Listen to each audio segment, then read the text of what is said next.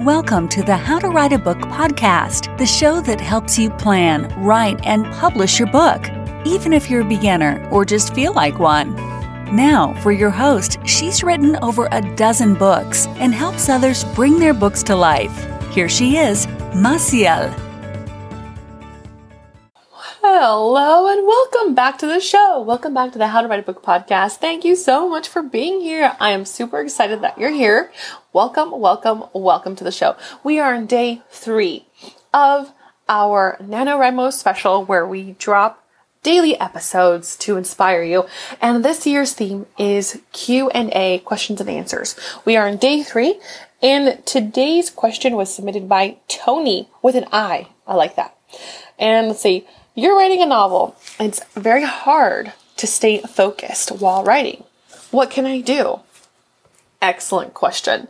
Um, this is something that I personally also struggle with. It's something that I've learned about myself recently, um, that is a problem that arises often within my writing practice.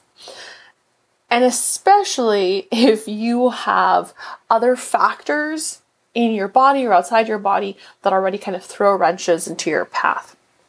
One of the things I would want to ask you, Tony, is, what are these distractions? You know, so go ahead, let's be really specific. What are these distractions? So are you sitting in a cafe and somebody comes in and talks to you? Or are you at home and maybe your kids um, are running through the house? Um, you know, let's be specific. What is it that every time you sit down to write, it's hard to focus? Now, once we get those listed out, that's going to give us a really good idea as to some changes we might suggest that you make to change your writing routine. Maybe it's best if you don't go to the cafe. Maybe it's a good idea for you to um, write in a corner um, of the office instead. Or perhaps you can get like a co-sharing space and you can rent it a couple of times a week. You know, there's a couple of options that might be able to help you focus. Um, there's writers out there who they rent a cabin for a weekend. And that's all they can do because they know they've invested the time and money, they've booked it, and this is the only time they're going to get to finish that book, and therefore it pushes them to be focused. Next, I want to ask you, when are the times that you have felt focused? So we have felt, I got super excited there, I hit the mic. Um, What are the times that you have felt focused? So there's times like at work or at school where we have like really done deep work to the point where you kind of lose yourself and you lose time. You look up at the clock and three hours have passed by. You know, ask yourself, what were the conditions during that time that helped you focus? You might some think, find some things in common. For me, I would focus in a library in a cubicle with everything I needed in a backpack, like, I mean, a thick binder's worth of papers and some headphones. I would absolutely dive into deep work like that. It was just something that I could uh, depend on. I felt cozy. I felt like I had everything under control, and it allowed me to fall into focus.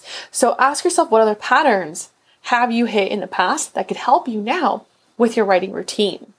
And that might actually spark some ideas as to what's giving you distractions now. Maybe you're in an environment that's now posing opposites to that ideal original environment. And then, of course, lastly, I want to ask you, what's on your to-do list? You know, do you feel like there's a couple of things that you need to be doing before you do your writing time?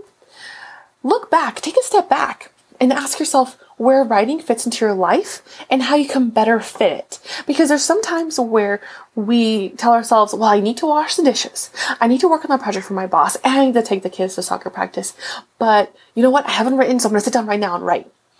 Now, the problem with that is that we're kind of doing a weird shotgun approach with our writing, and it doesn't respect ourselves.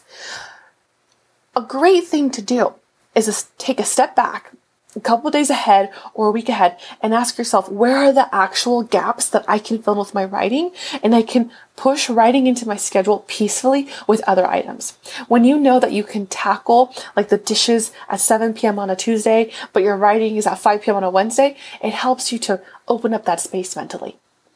Okay. Thank you so much much, Tony, for submitting your question. I appreciate that. Thanks for reaching me directly at black heart studios dot com. I hope that answers your question. Good luck with your writing. Y'all, we'll see you tomorrow for another episode. Thanks. Hey there, writer. Thank you for listening to the How to Write a Book podcast with your host, Maciel Valenzuela. If you like the show, we'd be happy if you left a review. For more information on writing and the writer's life, go to w w w dot the maciel dot com. That's w w w dot the maciel dot com. We'll see you on the other side.